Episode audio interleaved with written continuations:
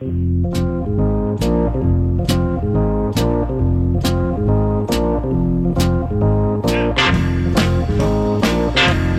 need your help tonight. I need your help in talking about this Helsinki situation. The press conference that's been on the top of everyone's mind, that's been the subject of such recrimination and analysis and controversy. President Donald Trump, Vladimir Putin, together on the world stage, and the president, the current president of the United States, making the interesting move of siding with Vladimir Putin against the American intelligence community. Saying, yeah, our guys got it wrong. Our guys don't know what they're talking about. But this here guy here, this despot from another country who we know sanctions and gives orders to kill political dissidents and violates human rights on a massive scale and is generally a bad guy who seeks to annex other nations and is a, an anti-libertarian figure on the world stage. He can be trusted. His word can be trusted at face value. But our intelligence officials, those guys are shady. You shouldn't listen to them. I need your help in talking about this because I, I don't know how to do so. I don't know how to do. Let me let me be clear. I know how to talk about it. All right, you're getting a little flavor for how I am going to talk about it. But I need help in talking about it to you, talking about it with you in such a way that we can actually have a productive conversation. Because I, I struggle to formulate my thoughts around this in such a way that's going to result in anything other than you just turning the radio off. Is there a productive conversation to be had, though? Because everything that I've heard addresses the ancillary points, but I've heard very few, if at all, people other than maybe Sean Hannity say that what Trump did was okay. Because you can attack the U.S. policy against Russia up to this point. Mm-hmm. You can attack the fake news media liberal journalist. Right. You can um, attack the left's dialogue about it. You know, Right. call just the over drama of calling him treasonous and whatnot. Yeah. But I have not heard anyone say that what Trump did was right.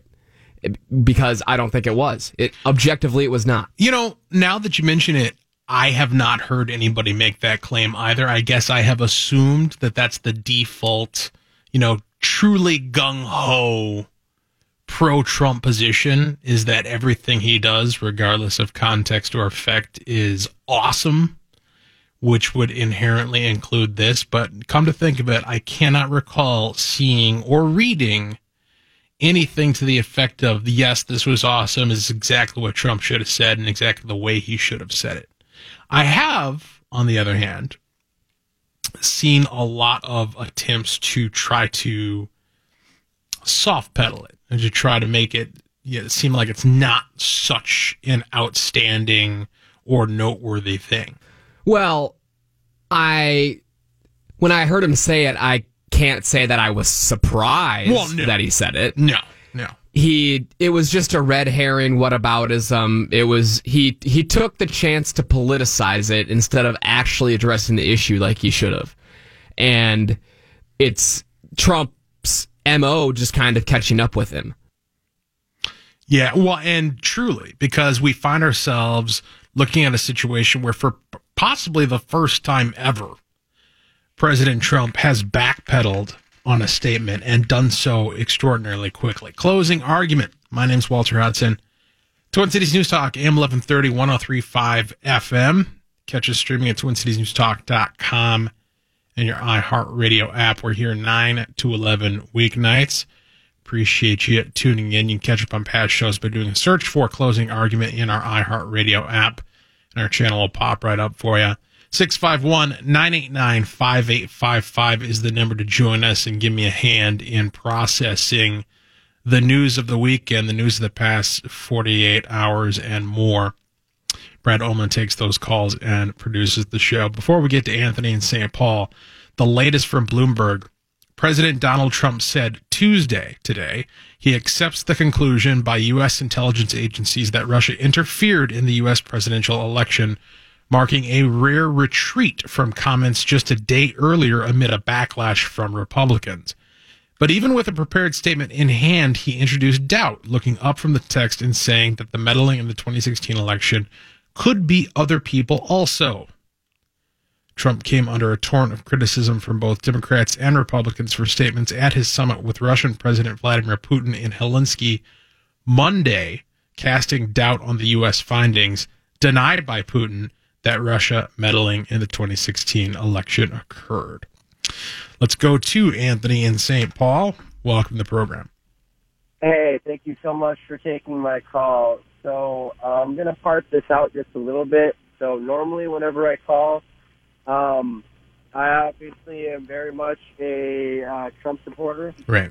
But I think in this case, I'm not so sure I agree. I don't. I didn't mind the fact that he didn't call uh, Vladimir Putin a liar on national TV, and that he, you know, said that the FBI is less trustworthy than, you know, uh, Putin. I mean, let's be honest. He's faced nothing but uh, partisan investigations for the last year and a half.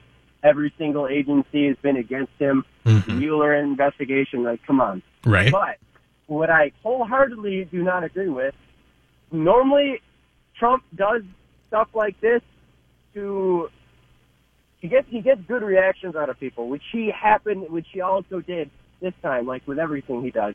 But this time, I don't really agree with him uh, drawing it back and saying he accepts the conclusion that Russia meddled in the election. Because as much as the media and these uh, quote unquote intelligence agencies um, say that Russia meddled with the, in the election, they really have nothing except for a few a few Russian hackers in their freaking underwear in their mom's basement that are typing stuff on Facebook to piss people off from both sides. There's really nothing else that they, that they have there, honestly. But so well, I don't know why he drew it back. He never draws anything back, and yeah. that's why we're so ardent in in his in support for him because we're tired of people uh, retracing their steps and trying to and trying to backpedal. Well, because he he he crossed a line here. He crossed a line here that that stepped on the toes of a wide spectrum of bipartisan folks. You know, by by taking by standing up next to an American adversary and essentially saying you can take this guy's word as gospel, but you know the people who we entrust with the responsibility of d- d- investigating uh, our intelligence that we utilize to form foreign policy in this country. Those guys are shady. Yeah, Our people are scummy. Isn't the Cold War over? It's been like many years, man. Like I, I thought the Cold War was over. Why is why is Russia all of a sudden seen as this as this enemy now? Like Reagan, like I thought that was over when when. Well, there's a difference between there's a difference between enemy. There's a difference between enemy and adversary. You know, we're not at war with Russia, and I don't think we ought to seek war with Russia. But there's no question that Vladimir Putin is an antagonist. You know, and the and the role. I mean, I appreciate the call as always, Anthony. I appreciate your thoughts. It, I think we need to be clear about what it is that we're talking about. You know, when Anthony says that there's no evidence that Russia meddled in the 2016 election, I do not agree with that. I do not think that's a factual statement. What I do agree with, and what I've said multiple times on this program and stand by, is that to date, there is precisely no evidence of collusion between the Donald Trump campaign and the Russians with the shared goal of affecting the election on behalf of Donald Trump. There's no evidence of that, but that is a completely separate claim from whether or not the Russians on some level took action that was meant to interfere with our election process. And on on that question, the evidence is clear that they did. Now, to Anthony's point, you certainly can parse through and pick nits about what that means, whether or not you're talking about independent actors that were supported on some level by the Russian government or, or independent actors from Russia that are rooted in Russia that aren't necessarily part of the Russian government that were just acting on their own accord. We can have that debate, I guess. The point remains that foreigners were engaged in activity meant to affect our election process. And the other point of contention that I think is legitimate is what was the nature of that meddling and what was what was the actual influence of it? Were votes actually changed as a result of a stupid Facebook ad? Probably not, not to any significant degree, right? And I think this is, I think Trump. I'll just give you my bottom line on where I think Trump's psychology is on this. Donald Trump is a very proud man. I, I, that that's the the most cordial way I can put it. He's very proud. He believes in himself and he's very he is his own greatest defender. Nobody's stepping forward to defend Donald Trump better than Donald Trump is. And he's so vested in defending his brand, defending the public perception of himself, particularly as a winner, because that's his whole brand. That's his whole thing is I'm a winner. The things I do result in winning. That's what I'm all about, right? I think this is a pretty non-controversial statement that I'm making here, that Donald Trump is about winning. That's what he's about. And so what the Russian collusion narrative does, or, or even forget the collusion, what the Russian meddling narrative does is it calls into question whether or not Donald Trump's win was legitimate, whether or not his win was truly earned or if it was the result of interference by foreign nationals. And Donald Trump finds that idea so offensive, the idea that his win wasn't legitimate, that his win was affected by foreign actors acting, whatever their intention was, that he's willing to deny the possibility that it happened just to uphold the narrative that he won because he ran a great campaign. That's more important. That's what's of primary importance to him is his reputation as a winner to the detriment of the integrity of our intelligence service, the integrity of our national institutions. And that is a problem. I don't care who you are. I don't care what party you're affiliated with. I don't care if you voted for him or not. Having the president of the United States hold having his personal desire for his brand to be maintained as a winner, to have that be his primary consideration above and beyond the sustainable integrity of American institutions is a problem and something that we cannot let go unanswered. Let's talk to Barry in St. Paul. Welcome to the program. Hey, I, I want to agree with what you just said. That I totally agree with you. But my my whole question is, is when Obama was president, didn't we meddle in elections overseas? Correct. Let alone with with allies, not even enemies, but allies in Israel, and it was clear we did it. How is that not being talked about just as much as them meddling in our elections? And isn't it, isn't it we can, why can't they?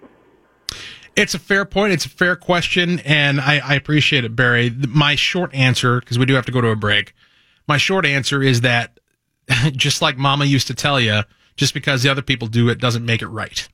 Right. And, you know, this is something we're going to talk about later tonight when we get into other topics, particularly we, when we get into the, the latest regarding Scarlett Johansson and the disposition of her role that she was going to play, which was that of a transgender individual.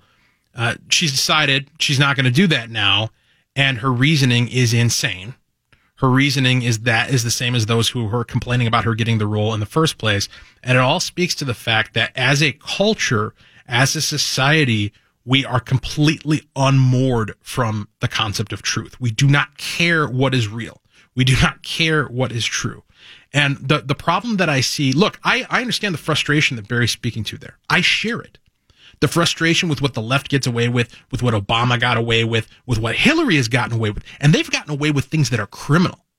Criminal. Hillary should be in jail, right? Obama probably should be in jail. They've gotten away with things that are ups- he certainly should have been impeached. You know, one of the things that people have been pointing to is the fact that Obama was caught on a hot mic telling what was it Medvedev, Medvedev I believe was the guy's name, Russian figure at the time. Oh yeah, you know, just uh, take it easy on me during the election. I'll have more flexibility with you. This was in 2012 when he was going up against Romney. Yeah, you remember that? Where was the media on that? Nowhere, right? And I, I agree the double standard is there and it's horrible and it sucks and the, the media is horrible. All true. None of that provides the least bit of justification to what Donald Trump did on Monday. Closing argument. My name is Walter Hudson. Twin Cities News Talk, AM 1130, 1035 FM, TwinCitiesNewsTalk.com.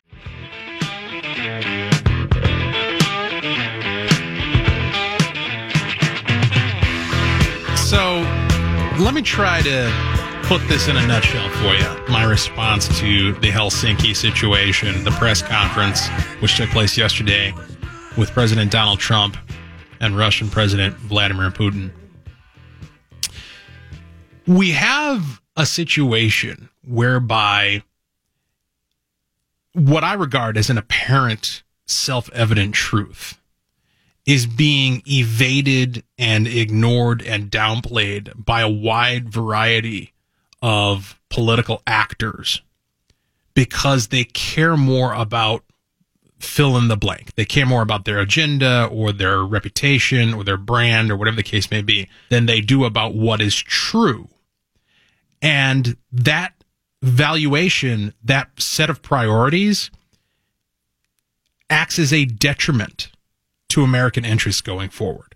Closing argument. My name is Walter Hudson, Twin Cities News Talk, AM 1130, 1035 FM, 651 989 5855. Russia, Vladimir Putin specifically, his objective, and this is the clear, what I regard to be the clear self evident truth.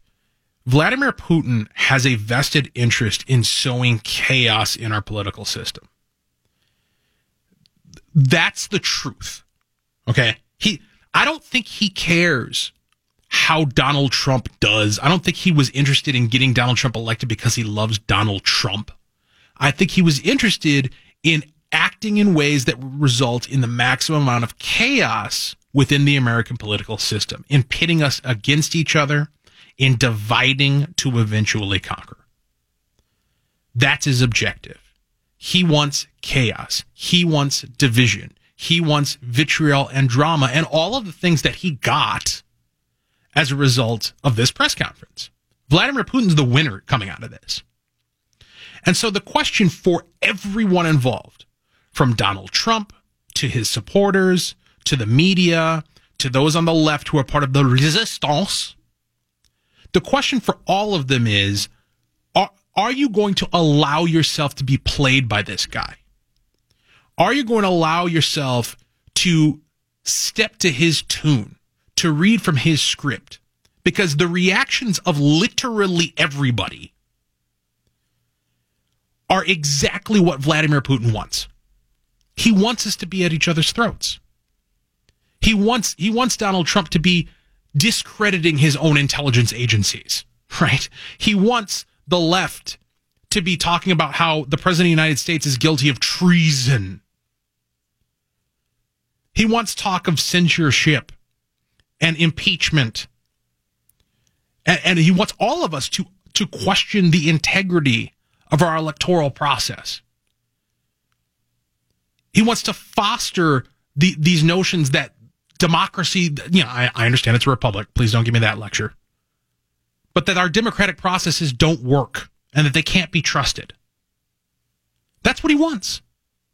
And so, strategically, if you're going to acknowledge that Vladimir Putin, in particular, and the Russian Federation, that these entities are antagonists for us on the world stage, if we acknowledge that and we acknowledge that they have an agenda that is not in our best interest, shouldn't the question be how do we act in such a way as to undermine their agenda? And that's not the chief question on anybody's mind. It's not the top question on Donald Trump's mind. It's not certainly not the top question on any Democrat's mind. It's certainly not the top question on the media's mind. Everybody's more interested in their personal political or social objective closer to home. Democrats are more interested in revving up the resistance going into the 2018 midterm elections. Donald Trump's more interested in protecting his brand, protecting his reputation as a winner.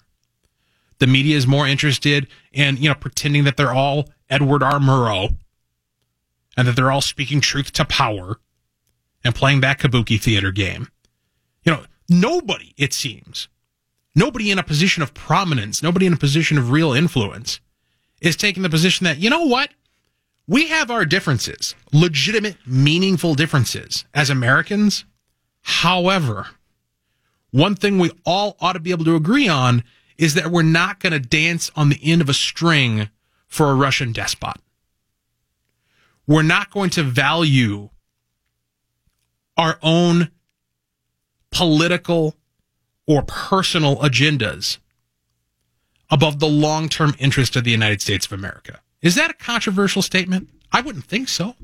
Is that a controversial position to to push back against the not so hidden agenda of Vladimir Putin and say, you know what? It's a little bit more important to call out Putin right now for stirring up trouble than it is to score points against the Democrats.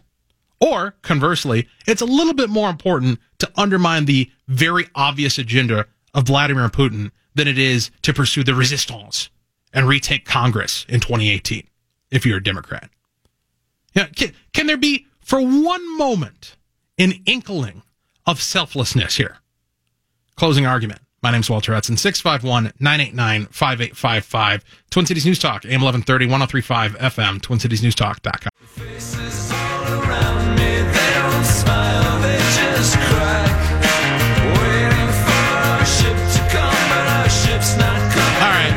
Get into two very different reactions to the Helsinki press conference with President Donald Trump and Russian President Vladimir Putin. One comes from the editorial board of the Weekly Standard and is critical of the president. The other is a compendium of reactions from Senator Rand Paul in defense of the president. Closing argument. My name is Walter Hudson, Twin Cities News Talk, AM 1130, 1035 FM. Catch us streaming at TwinCitiesNewsTalk.com and your iHeartRadio app. We're here 9 to 11 weeknights. You can join us at 651 989 5855. Brad Ullman takes those calls and produces the show. Starting at the Weekly Standard. Our editors do not hold identical opinions on the frequently baffling and always changing phenomenon known as President Donald Trump. It's fair to say that none of us is a fan of the president, but some of us are more critical, some more sympathetic. All of us, however, were appalled and saddened by Trump's behavior in Helsinki, Finland on Monday. Trump has, of course, long refused to concede what's patently obvious to everybody else that operatives of the Russian government interfered in the 2016 presidential election. The president has long been unwilling to admit this reality, feeling as he does that the media likes to talk about it mainly in order to suggest that he only won the election against Hillary Clinton with the aid of Russian troublemakers. It is perhaps understandable that a narcissist like Trump would feel some inner conflict about dealing with this subject. The trouble is that he does not and evidently cannot distinguish between A, the now well documented verdict that Russian operatives interfered with the U.S. election, and B, the as yet unproven accusation that the Trump campaign actively participated with the Russians in their efforts. So offended is he by even the mention of the latter that he's willing to deny the former, even to the point of publicly taking the word of Russian dictator Vladimir Putin against his own intelligence personnel on the question of Russian meddling. Trump has chosen in public not to grasp the difference between the two. Asked whether Trump credits American intelligence officials' con- uh, conclusion that the Russian government was behind the hacking of the Democratic National Committee server, Trump could have declined to answer or answered vaguely. Instead, the president complained again that the FBI didn't confiscate his 2016 opponent's email server and then took Putin's, Putin's side, saying, My people came to me, Director of National Intelligence Dan Coats, and some others, and they said they think it's Russia. I have President Putin. He just said it's not Russia. I will say this I don't see any reason why it would be Russia. Now, Trump today came out and said and corrected this word, said that he meant to say he doesn't see any reason why it wouldn't be Russia. That seems odd to me. I'm just going to go ahead and say I don't I don't understand like looking back at how he said it in the context in which he said it. I don't understand how that could have possibly been the case, but whatever, we'll take his word for it. Continuing at the Weekly Standard, it got worse when Putin, not Trump, but Putin, was asked why Americans should believe that Russia did not interfere in the 2016 election. Trump jumped in to defend his friend. The president interjected, saying, The whole concept of that came up perhaps a little bit before, but it came out as a reason why the Democrats lost an election, which frankly they should have been able to win because the Electoral College is more advantageous for Democrats, as you know, than it is to Republicans. We ran a brilliant campaign, and that's why I'm president.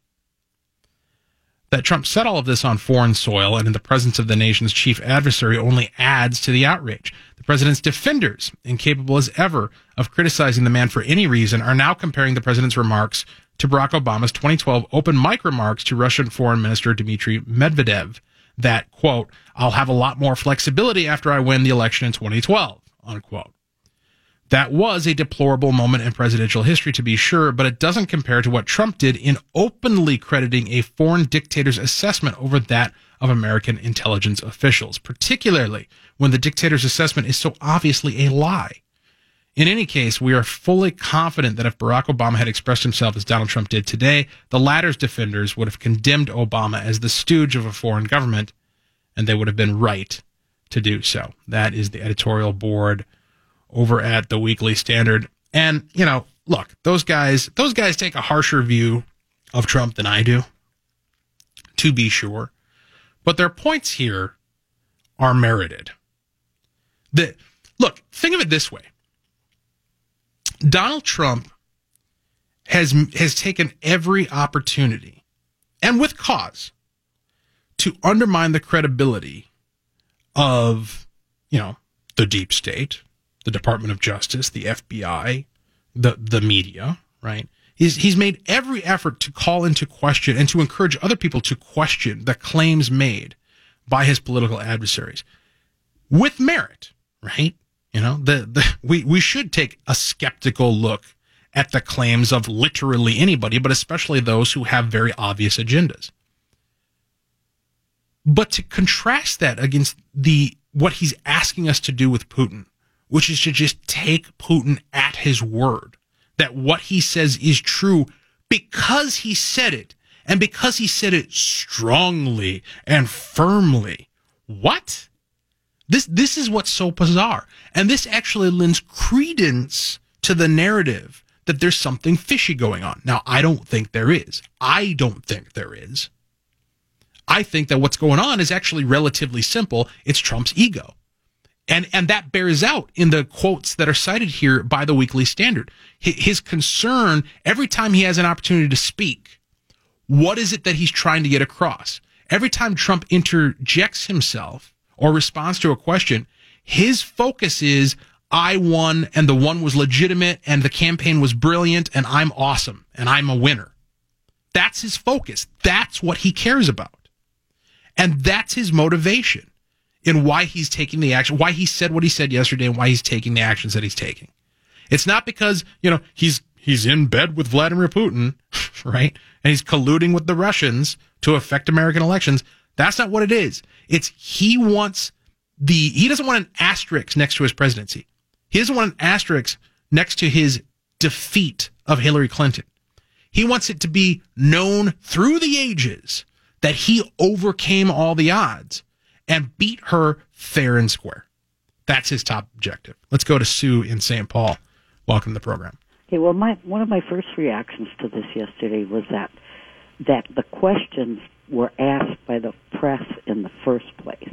You know, this was a meeting just to get to know each other. You know, how do you do? No, there was nothing specific on the agenda. You know, mm-hmm. any other president, had it been Obama, they would have said, you know, what did you talk about? Blah blah blah. You know, did you come to any agreements about anything? But they they out out and out asked them right in front of Putin at supposedly a just getting to know each other meeting and bringing up some this sort of thing. Is he was he supposed to stand there after a meeting and call him a liar? You know, uh, when he said no. Uh, I don't know that that was the expectation. I mean, even in the the editorial board here at the Weekly Standard grants that he could have just answered vaguely. He could have sidestepped it. He didn't, but he certainly didn't have to respond in the way that he did. Well, my impression of his answer was that it was rather vague and kind of running running along. But and then, to me, even worse yet, they asked Putin if he had any dirt on Trump. What kind of a question is that for the Amer- the press to be asking about the American president? You know, um, what is Putin going to say? Yeah. Um, it, Yeah, it's a stupid question. and I thought I thought these questions were made to embarrass the both of them, uh, but for sure Trump, make and make him look weak. You know that the press is asking these embarrassing questions him. In other words, our president's a dirtbag, and you, you do you have any proof of this? You know. Hmm. And my my second impression was that the, all this squealing was just absolutely way out of line. I mean, it was hardly treason. It surely was not a. It was not a slick answer. I mean, Kennedy would have had a, a smooth answer, Mhm. something like that. Donald Trump never has smooth answers, but uh, Yeah, I, I take your point, Sue, and I appreciate you calling in to make it. I agree. You know, the obviously the left. This look, two things can be true at once, right? The left is terrible. This is true. The media is stupid. Yep, they're incompetent. They don't actually do the job of engaging in journalism, reporting the who, what, when, where, why in a factual manner in order to inform the public. This is true. It's also true that what Donald Trump said was beyond ill advised you don't undermine the integrity of your own intelligence service at the at the same time that you're telling the world that they ought to take the word of your adversary at face value as the unvarnished truth because it was strongly said. It's not look, the media did not make Donald Trump say that you know, you can you can say, well, the question shouldn't have been asked, or it shouldn't have been asked the way it was, or whatever. Okay, whatever. I'll I'll grant you that. The media is dumb. Yes. The left is insane. Yup. Very true. But they didn't answer the question. They didn't say what Trump said. He did. And so we have to deal with that. 651 989 5855, closing argument. My name is Walter Hudson, Twin Cities News Talk, AM 1130, 1035 FM, TwinCitiesNewsTalk.com.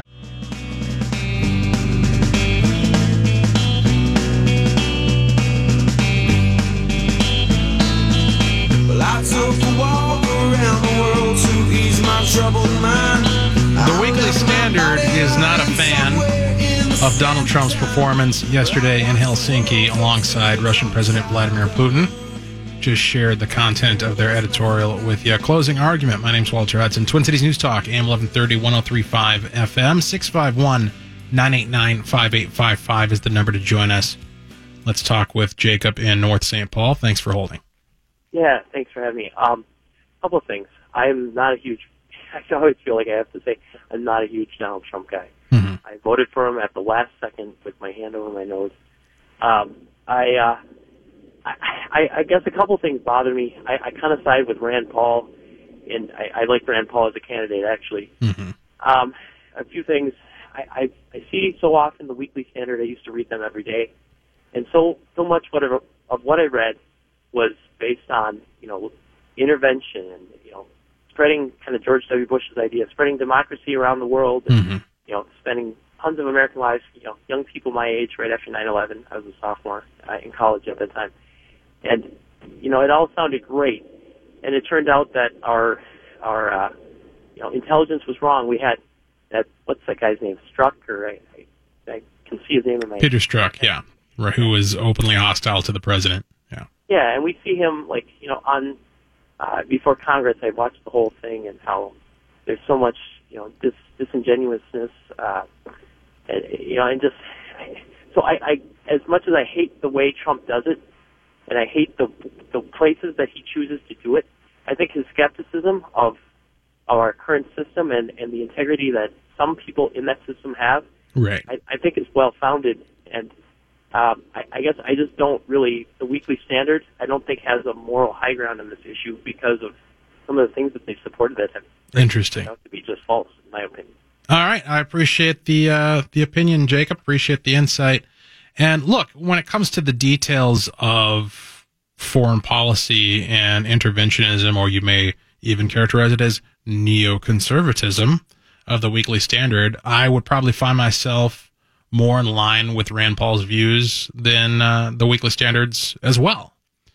That doesn't mean they're wrong on their take on this issue. You know, it's again, things. Ha- I, I, it frustrates me that I even have to say this, but we we have to be willing and able to judge things on their merits, not on the associations involved in how they happened.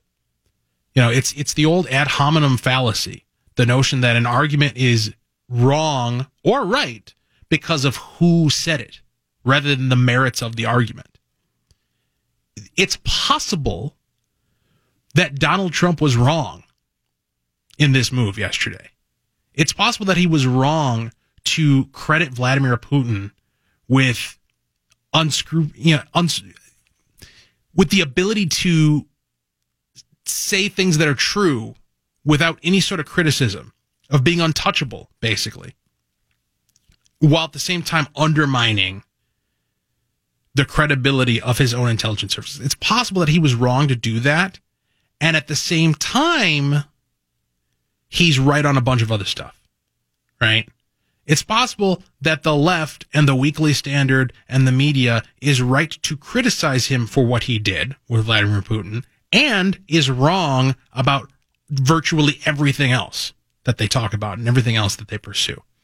We have lost this ability as a society to distinguish between, well, basically to be objective, to judge something on its merits rather than asking ourselves, well, who said it? Or who's for it? Or who's against it? And then deciding based on that, based on the association, which side we're going to take, which side we're going to afford credibility. That is a, mis- a mistake. And it's a fatal mistake that's going to lead us in the wrong direction. Let's consider what Rand Paul had to say over the Daily Wire. Got a piece here written by Joseph Curl.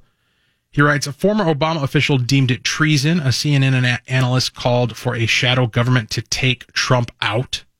And Senator John McCain, the namby-pamby Republican who could never win the White House, hated every second of it. We're talking, of course, about Monday's Helsinki summit between President Trump and uh, Russian President Vladimir Putin. Trump embraced the leader of America's most powerful foe and the U.S. and world media, along with every Democrat on Capitol Hill, went apoplectic. There's a simple explanation. It's all part of Trump derangement syndrome, says Senator Rand Paul. Any country that can spy does, and any country that can meddle in foreign elections does, the Kentucky Republican said Monday on CNN. All countries are doing this, but we've elevated this to a higher degree, and we've made this all about the sour grapes of Hillary Clinton losing the election, and it's all about partisan politics now. This is truly the Trump derangement syndrome that motivates all of this, Paul said. Paul said it's important for the U.S. to continue engagement with our adversaries. We should look for ways to make the dialogue better, but he also said people should focus on what truly matters. What I would say, this is Rand Paul talking, is that instead of making this about everything is about Trump and accusing Trump of collusion with the Russians and all this craziness that's not true, we should try to protect the integrity of our elections, he said. Nobody is talking about protecting the integrity of elections. How would you protect the integrity of the elections? Make sure they're decentralized. Make sure there's very good controls from the precinct on up. Make sure we're not storing the data in a centralized area where there aren't checks and balances at the local area. There are a lot of ways to make sure our election is not tampered with, Paul said. And he went on in this regard. And look, he's right. He's absolutely right. Why couldn't Donald Trump answer the question in this way? Right? Like, this would have been a brilliant deflection on Donald Trump's part that would have had the merit of actually being relevant to the issue at hand. You know, for, when the media asks, well, what about the interference or the meddling but with, from the Russians in the 2016 election, you know, Trump could have said something along the lines of, you know, I'm glad you brought that up. We need to make sure that every ballot that's cast in the United States of America is cast by somebody who has the verified right to vote and that there is no fraud in our system. That there aren't people out there who, you know, through malicious action are depriving American citizens of their constitutional right to express themselves in their democratic processes. Now, obviously, Donald Trump is never going to say anything that sounds remotely like what I just said, but the the the heart of it, right? The sentiment being like because the brilliance of that response is that it throws the issue back in the Democrats and back in the media's court of are they actually going to are they going to actually care about election integrity? Are they actually going to care about the in, the health of the electoral system and the ability of the individual voter to cast a ballot that counts and that's not canceled out? Or is their concern strictly partisan? Is their concern, concern strictly about undermining President Trump and undermining Republicans and getting Democrats in there in 2018 during the midterm elections? And we all know the answer to that question. But this response, the way Rand Paul responds to it, would provide the means to expose it. Closing argument. We'll be back after the break. 651 989 5855. Walter Hudson, Twin Cities News Talk, AM 1130, 1035 FM.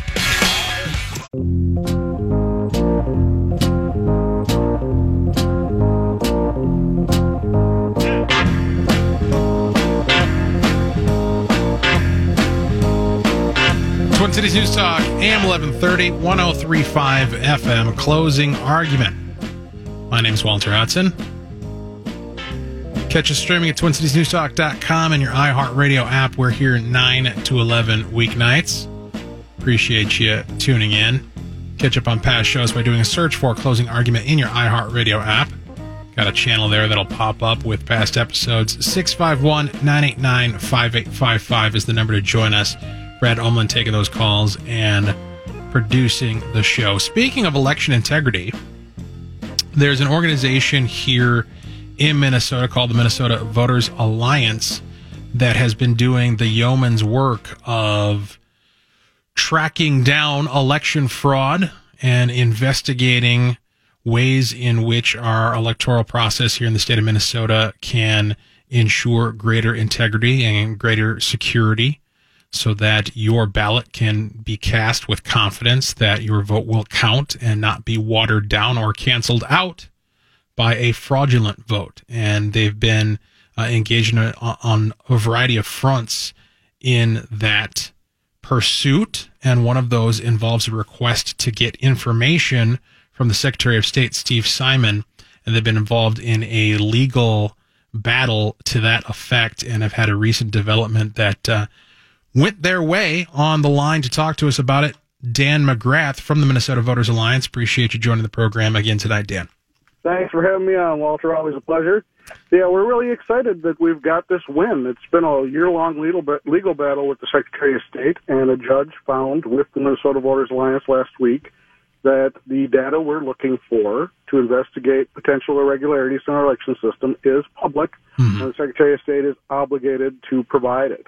Now, the court order gave them 10 days to provide the data, but this today, we've heard that the order has been stayed.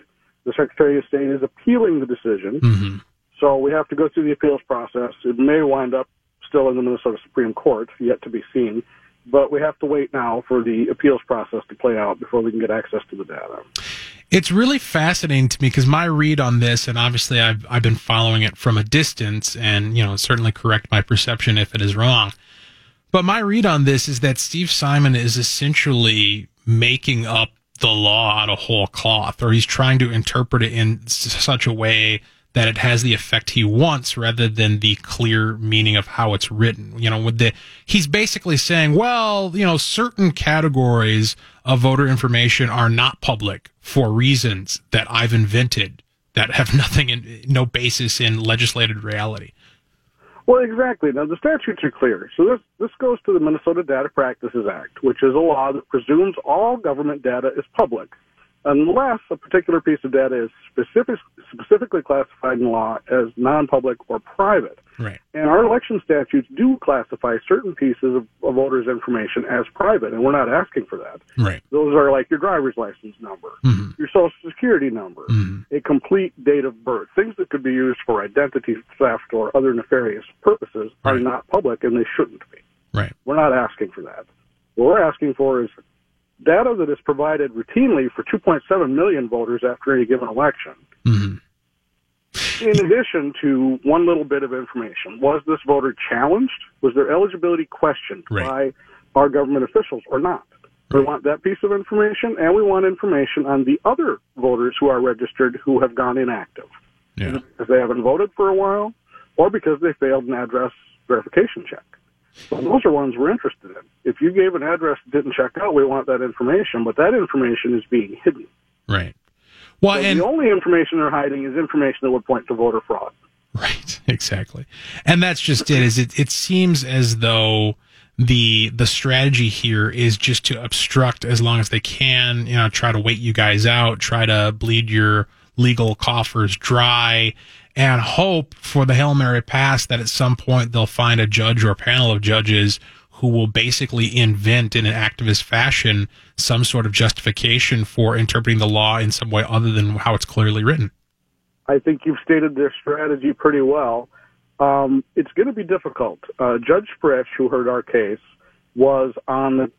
She knew the issues. She understood what, what was what was at stake, what the legal issues were, and issued an opinion that was pretty solid. It's going to be very difficult for the state to overcome that. Uh, she called the Secretary of State's position untenable and it was very explicit as to how the statutes interplay and give us access to this data. And for for any appeals judge, I mean, they would have to be really far out in left field to overturn this ruling. But you're right; they are trying to bleed us of resources. They've got unlimited tax dollars virtually behind them. We have to go out begging for money. this is important. First, we have to convince people that it's important, and then convince us to fund us to a level that we can match the lawyers and uh, taxpayer resources of the Secretary of State's office. Well, along with that legal strategy, there also seems to be, and this is speculation on my part, but it seems to be fairly rational. There seems to be a political strategy here as well, in that if they if they can continue to create this narrative that the the privacy of voters is under assault by this vile conservative organization that's tr- trying to intimidate people and keep them from the polls because that's their narrative.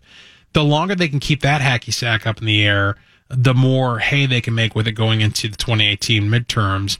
And if they lose, which they should, then they can, you know, cast that as some sort of, you know, they can fundraise off of that and make that a political strategy as well. Well, absolutely. The secretary is taking a position as he's some kind of defender of the downtrodden and the ordinary citizen, you know, protecting your private data, your private election data, as though we're like going to find out who you voted for, which is impossible. Right. From this right wing lunatic fringe organization with wild claims of voter fraud that doesn't exist, by the way. Yeah. So, yeah, they, they present this narrative that they're protecting private data. They're not. Well, and it's the, the information that anyone would be worried about getting released mm-hmm. to an organization such as the Minnesota Voters Alliance or any other organization is already available to anyone with 46 bucks. right. You get on to the Secretary of State's office, they give you a CD. I get your first name, your middle name, your last name, your address, your year of birth, not the complete date of birth, mm-hmm. your telephone number, the mm-hmm. elections and precincts that you voted in for the last four years. Right. And if you voted in a primary, it'll even tell me which party you picked to vote in for that primary. All that information is freely provided by the Secretary of State right now. We're asking for, well, were they challenged? Right. And let's let's take a look at all those other voters that you took off the active voter rolls. That's it. And and it strikes me that even if you know, because the the legal argument, as you said, the the judgment put forward by Judge uh, Frisch in this instance is pretty sound in terms of you know just what is and isn't public information. But even if you set that argument aside, the counter narrative put forward by the Secretary of State, Steve Simon, that release of this information would somehow be a violation of the privacy rights of Minnesota voters, or that it would somehow be harmful to Minnesota voters, seems to be missing some sort of rational case for how that harm would actually be inflicted. Like, what are you going to do with the precincts that I voted in? And my phone number and my year of birth. What are you going to do to me with that information? How are you going to formulate some sort of strategy to keep me from the polls if that indeed was the the motivation? Like, there's no rational basis for even making this case that it's somehow going to fuel a voter intimidation effort. The only thing that we could do is if we found someone who voted while they were ineligible and could mm-hmm. prove it, Right. that we could get them prosecuted because Right. state law requires the county attorneys investigate and upon finding probable cause prosecute voter fraud. So if we present evidence of voter fraud to a county attorney, they're obligated to prosecute that case. So the only harm that could be done to anyone is if they broke the law. Correct. We might we might catch them, You're right. and then they might have to pay a consequence. And in so doing, through your private efforts, actually accomplish what the executive branch is there to do and isn't doing. Well, it's what they're supposed to do, what we expect our government to do. Right. Steve Simon comes forward and he says, okay, I'm the chief election official. By the way, I'm a partisan elected official myself. I mm-hmm. preside over my own election and the elections of my fellow partisans, my fellow Democrats. I preside over all those elections. I have a monopoly on the data. Mm-hmm. But you're just going to have to trust me when I say our elections are clean. Right. No, you can't look at the books. Right. This is like going to a casino and playing blackjack blindfolded. The mm-hmm. dealer says, "Sorry, you busted. No, you can't look at your cards. Better luck next time." Right. Well, Who and would that's play that game? Who would put money on that? Right. Game? But that's how our elections work. Well, that's just it. Is it's you know th- like you say, anybody could get this information. It'd be one thing if through some uh, mechanism that doesn't even exist, you were asking it to- get data that nobody else w- was able to look at. But literally anybody can request this data and ought to have access to it. So the, Right. With the exception, the unusual piece we're asking for is the challenged information that's not Hmm. routinely provided on the public information CD. Not routinely. But the Information Policy Analysis Division, part of state government that governs Government Data Practice Act requests, said that uh, that information is public. It's historically been public. right. We got access to this data before, after the 2008 election. Well, and that's And why you're not getting it now. Exactly, because we proved a significant number of ineligible people participated in that Yeah. election. Record number of convictions resulted. The Secretary of State's office was embarrassed Right. by what we found, Right. and now they've clamped down on the data. Oh, we're not going to let them look at that again. Yeah. Well, I very much appreciate the, the work that you guys are doing. Uh, appreciate the effort put in there by Andy Cilek, the executive director over there at the Minnesota Voters Alliance, and yourself. And keep us informed, and we'll be watching the news for how things pan out. Make sure you tell your listeners to check out Minnesota, mnvoters.org so we can use their support. mnvoters.org. Be sure to, to check that site out and see if uh, you can support them. Appreciate the work you're doing, Dan. Have a good night. Yeah, so from the Star Tribune here, Minnesota Secretary of State Steve Simon has 10 days to provide voter information to the Minnesota Voters Alliance, and this was several days ago that this was published. A Ramsey County judge ruled Friday in the year old dispute over access to the state's voter rolls. Simon's office immediately announced that he would file a motion to put the order on hold pending his appeal. And apparently that has taken place according to the conversation we just had with Dan McGrath of the Minnesota Voters Alliance. Andy Cilek, the executive director of that organization, called the decision game changing. He faulted Simon for turning a blind eye to ineligible voting and hiding the data that proves it.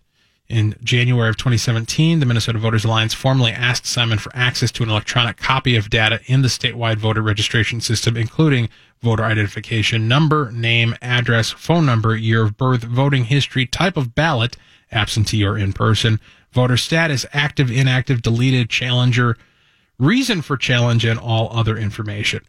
In August of uh, 2017, Simon told the group it was entitled only to the name, address, year of birth, history, district, and phone number.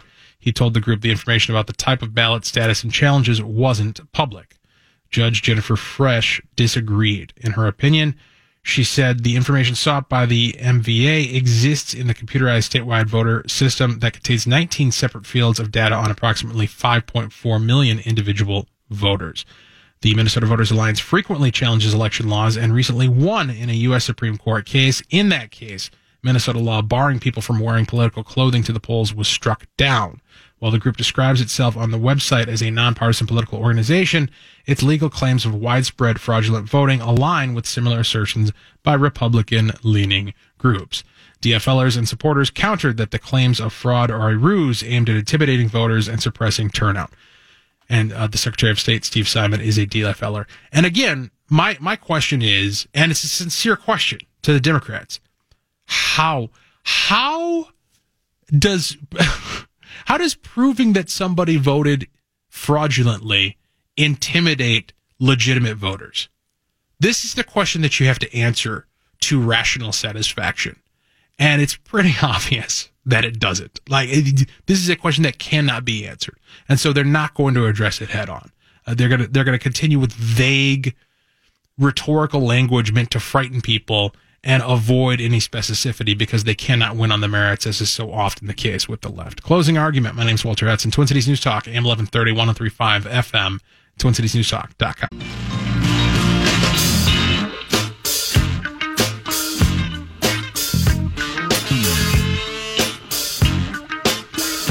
Yeah, we've reached a new threshold of stupidity in our culture. And it's willful. It's purposeful. It's a decision to be stupid, which I don't know if that is stupidity. Like that's something more malicious than stupidity. Like stupidity, it can just be ignorance, right? Or misguided, you know, an error, an honest mistake. You know, you can't, you can't necessarily, like a true idiot, like a real stupid person shouldn't really necessarily be castigated for their lack of intelligence. If it's legitimately they're not smart enough, then it's no fault of their own, right? But what we're dealing with in the culture today is our fault. It it is the fault of the culture. It is a product of choices that have been made by individuals and institutions within the culture. And so to that effect, I don't know if it's accurate to just say that it's stupid. I'll have to come, I'll have to think a little bit on what a more proper adjective is. It's malicious ignorance, willful ignorance, at the very least. Closing argument. My name's Walter Hudson, Twin Cities News Talk, AM 1130, 1035 FM, 651 989 5855, the number to join us. This is the example I want to bounce off of here from BBC News. Now, we talked a little bit about this backlash that emerged in the wake of the news that Scarlett Johansson was cast to play a transgender man in a upcoming motion picture. And apparently, the, at some point along the lines in the the progressive woke intersectional minority circles, at some point in the recent past, it was decided that you can't play a transgender person unless you are transgender. And apparently, this applies to all minority groups. Like, you can't play a homosexual unless you're actually homosexual, which will be news to the cast of Will and Grace, because I know at least one of the guys was not, right? Uh, and not to mention the fact in, in the first article that we read about this situation with Scarlett Johansson, they went down the list of all the actors in recent years who have played transgender characters who are themselves not transgender. And it wasn't a problem then, but it's a problem now. And the worst news is that this, this backlash, this social media fervor has been effective from BBC News. U.S. actor Scarlett Johansson has dropped out of a role in which she was going to play a transgender man following a backlash from the LGBT community. The Avengers star was set to play 1970s Pittsburgh crime boss Dante Tex Gill, who was born Jean Gill in the movie called Rub and Tug. But she was criticized by those who said the role should have gone to a transgender actor. I've learned a lot from the community since making my first statement, Johansson told Out magazine. While I would have loved the opportunity to bring Dante's story and transition to life, I understand why many feel he should have be he should be portrayed by a transgender person. I am thankful that this casting debate has sparked a larger conversation about diversity and representation in film, she said. So let me go out on a limb and predict something about the future of this film called Rub and Tug. One of two things. Either it's not going to happen, it's not going to be made, or it's going to be made and nobody's going to go see it. Nobody. Well, it might just be like a cult film where it's kind of the celebration for the LGBT community, Sure. and that's sure, it. Sure. Here's the thing nobody wants to go. You, the reason why, you know, they get into here talking about the original announcement. The original announcement was met with intense criticism, and some said it showed the limited opportunities given to transgender actors. Tracy Lysette, who stars in the Amazon series Transparent, said it was representative of a wider problem in Hollywood. She said, I wouldn't be as upset if I was getting in the same rooms as Jennifer Lawrence and Scarlett for cis roles. I'm referring to cisgender, which means normal people. But we know that's not the case, she tweeted. Now, here's the thing Tracy, nobody wants to see you in a movie, right? Like, that's why you're not getting cast. No, number one, nobody knows who you are. Number two, even if they did, they still wouldn't want to see you because, in no small part, because you're transgender. Yes, I just said that. There is no market, or a very limited, very niche market, for transgender Hollywood stars. Nobody's looking for that. You know, when they're when they're sitting around on a Friday night, a Saturday night, thinking, "Gee, what am I going to do tonight? What what movie am I going to take my girlfriend to? What movie am I going to go out with my buddies to see? Hmm. Oh, look. Oh, there's a Tracy Lysette film where she he plays a what's it. That'll be fun. Let's go check it out. No, there, nobody is. There's no market for this. There was a market potentially, a, a nonetheless niche market for Scarlett Johansson to play this interesting character. People might have been interested in going to see her play this role because it's it's first of all it's Scarlett Johansson, which which you know I hate to break it to you, kind of matters, right? She's a star for reasons. People want to see her, generally speaking. But then on top of that, this would be a role that's uh, that's outside of her typical comfort zone. It's off brand. It's different. You know, what people would be looking for in going to see this with Scarlett in it is to, is this thing called acting, right? Like they would be, oh wow, Scarlett Johansson's going to play a transgender man. That that's off type. Let's go see how talented she really is. Let's go see if we believe that Scarlett Johansson is a transgender man. That would be the interest. That would be the value proposition. Now there is none. Now, if Tracy Lysette or some other transgender is cast in order to play this role, I now officially have zero reason to go see the movie. I didn't have much before, but you know, Scarlett Johansson was pretty much it. That was pretty much the reason. Let's talk to Don in Brooklyn Center. Welcome to the program. Yeah, hey, uh, thank you for taking my call. You know, it, it, you know, it isn't so much the fact that uh, Scarlett Johansson was going to play a transgender person, but exactly how is that different than um, uh, Sean Penn playing Milk, Yeah, the uh, the the homosexual activist, right? uh, yeah, uh, in, in that movie. It's know? not. It's not. I mean, I mean, uh, you have people that maybe uh, in a wheelchair, Right, right, so therefore, then only those people in a wheelchair Right. can play a wheelchair. That's right. Yeah, this is it's ridiculous. I mean, I mean, forget about period pieces because there's nobody from the 16th century. So you know, I've been in theater since high school. mhm. you know, and and I knew we had gay people, yeah, right, but nobody cared. Right, Nobody cared. right. And so now, obviously, now we have to kowtow to anybody that that has some sexual preference other than what would be considered a norm. Yeah, I appreciate. get it. Yeah, I appreciate I the thoughts, Don, and I I don't get it either. Although it, it's I do get that it's damaging to our culture in ways far more profound than whether or not Scarlett Johansson gets to make a movie, and we'll get into that when we return. Closing argument. My name is Walter Hudson, Twin Cities News Talk, AM 1130, 1035 FM, TwinCitiesNewsTalk.com.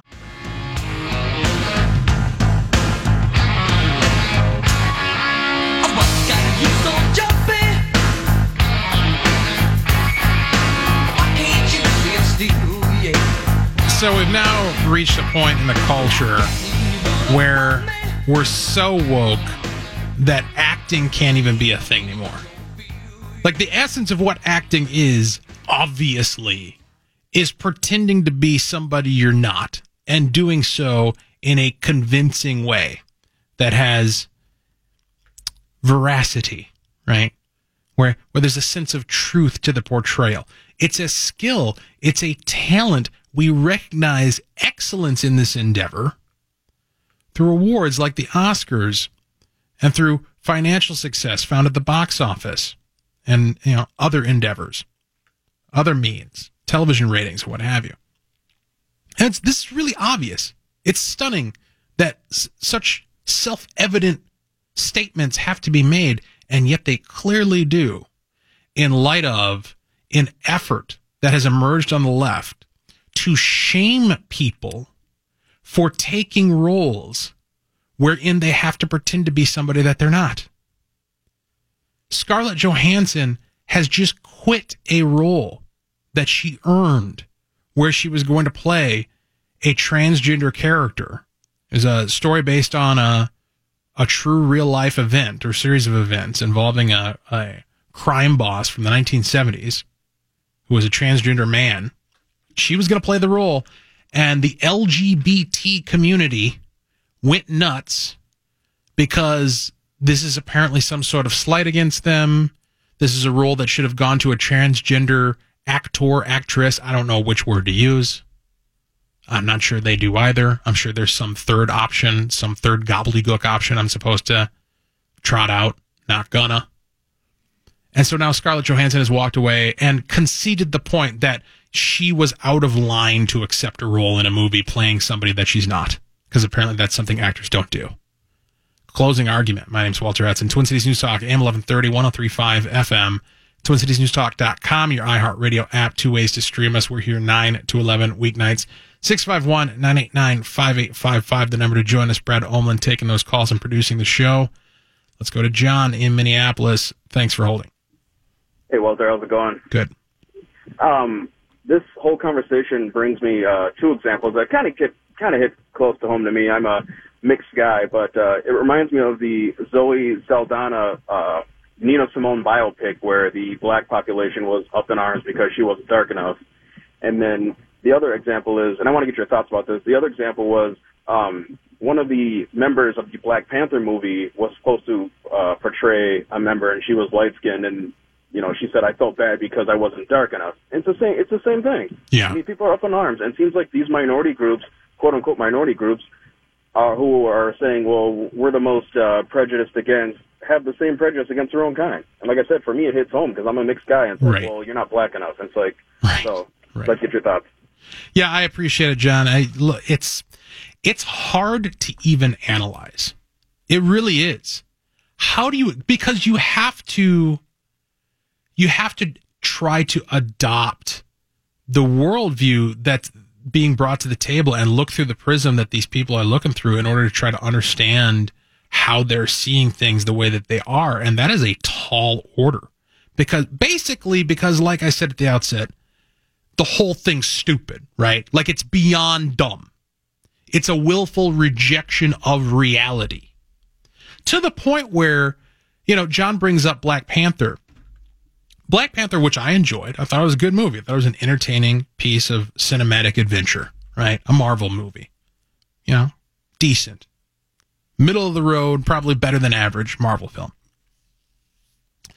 This was hailed as some sort of massive cultural achievement along the lines of like getting rid of Jim Crow or marching on Washington in 1964, the fact that Black Panther was made.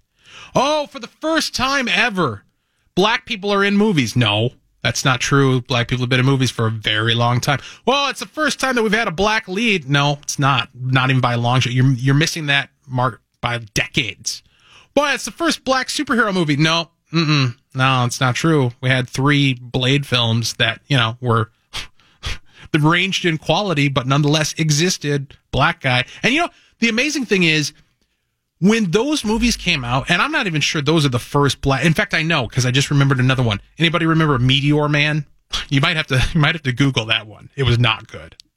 Came out when I was a kid. Meteor Man. That's pretty bad. But black superhero. When these movies came out, whether it's Meteor Man or Blade or you know whatever the case may be, there was not a big to do about finally a black person is at the head of a movie. Finally, we have a black superhero. Nobody cared. Nobody cared. They just wanted to go see the movie for its own sake and judge it on its merits. Some were judged good because they were good. Some were judged poorly because they were poorly made. And that's where the focus was. Is this actually a good movie or a bad movie? Is it a good story or a bad story? Is it well told or is it poorly told? Is the actor worth their salt or not? And part of the basis for how you determine whether or not the actor is worth their salt is, you know, how far, how much did they have to work in order to portray this character?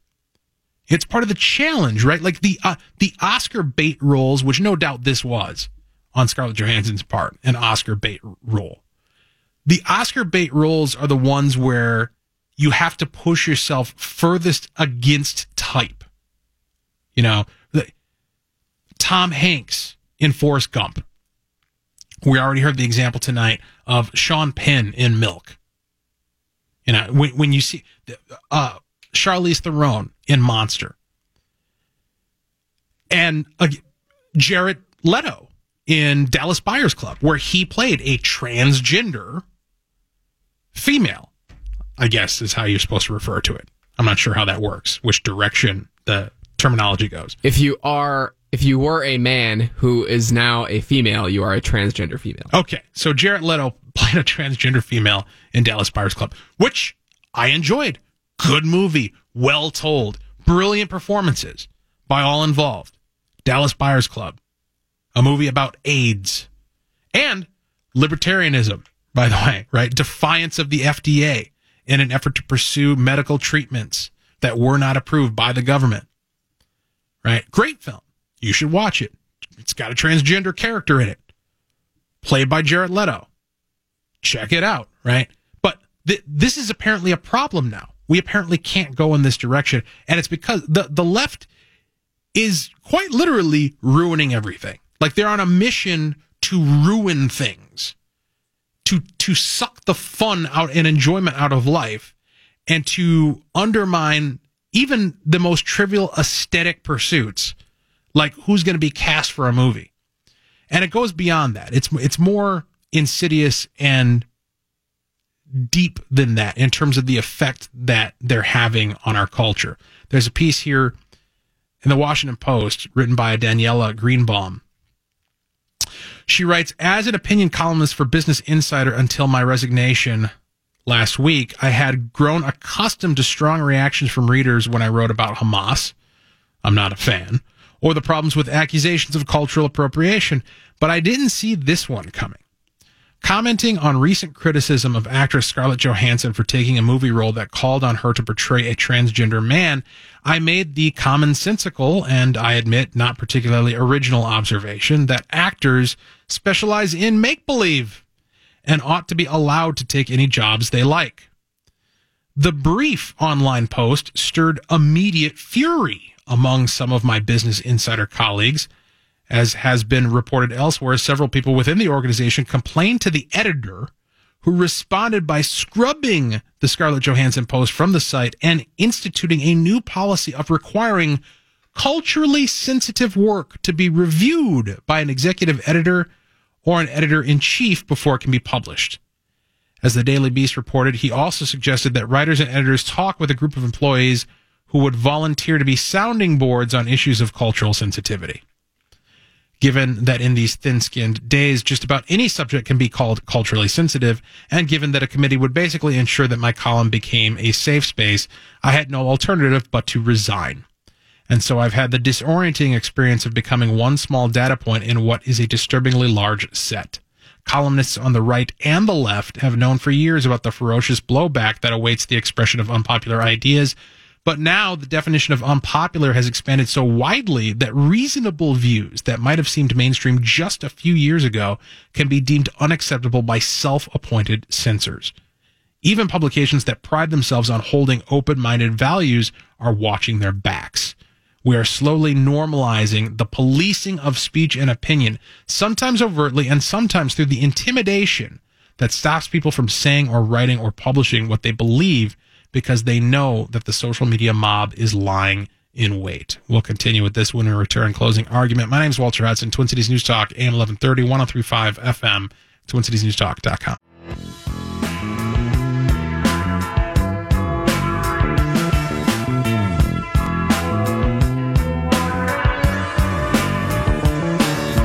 So I want to continue with this op ed in the Washington Post, written by a gal named Danielle Greenbaum, Daniella Greenbaum, I should say, who had to quit her job for Business Insider when she became the target of controversy, not from without, but from within her own organization. She wrote a piece in response to the news that Scarlett Johansson uh, was under attack for taking a movie role to portray a transgender man.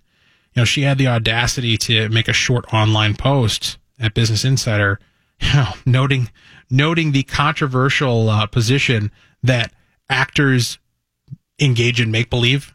Actors act; they pretend to be something that they're not, and that they ought to be able to take any job that uh, somebody is willing to give them.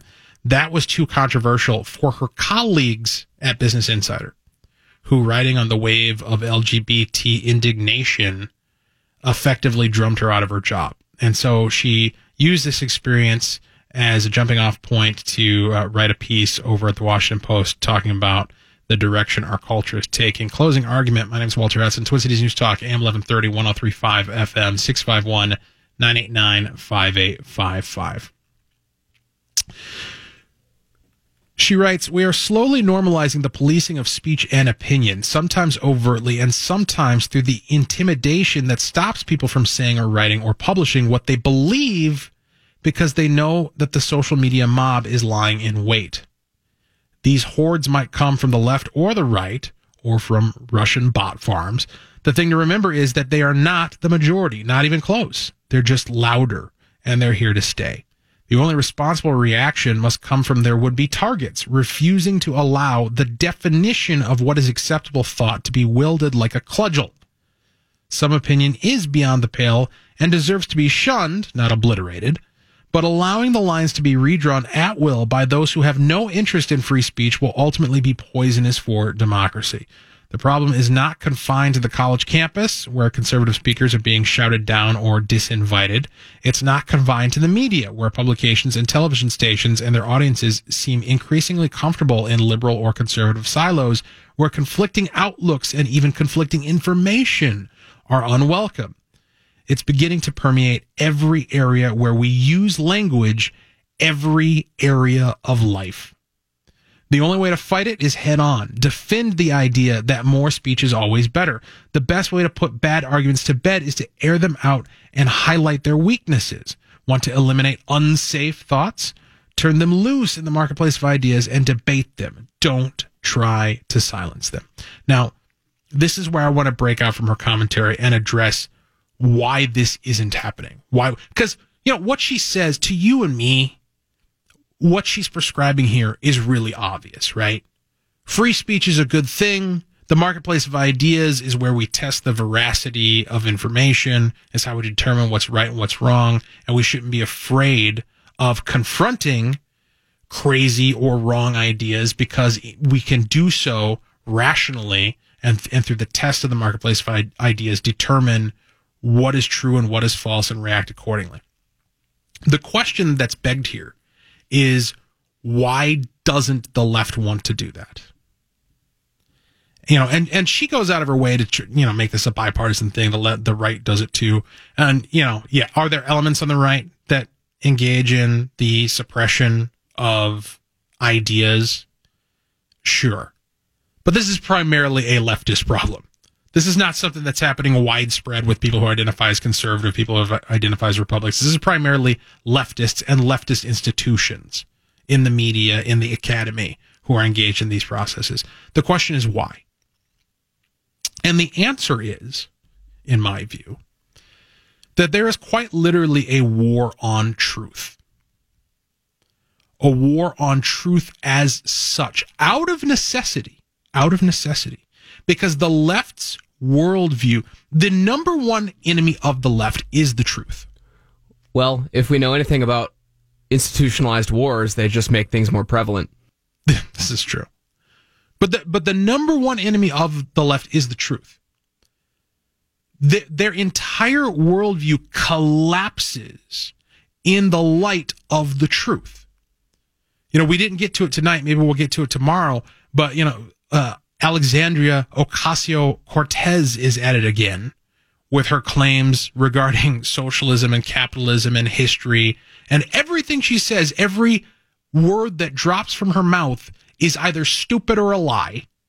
It's a complete mischaracterization of the truth. And if you examine her claims, it's very easy to pick them apart and prove that she doesn't know what she's talking about or that she's intentionally misleading people. But in order to do that, in order to engage in that, you have to be free to do so, right? Like you have to be able to actually step up to the proverbial mic and say, um, she's wrong. And here's why.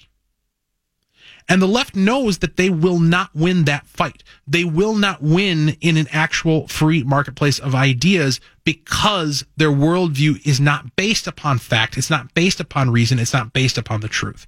And so the only option they have available to them is to suppress speech. They can't fight. They can't argue. They can't combat. They can't debate in the marketplace of ideas. So they have to shut their opposition up. That's what lies at the heart of this.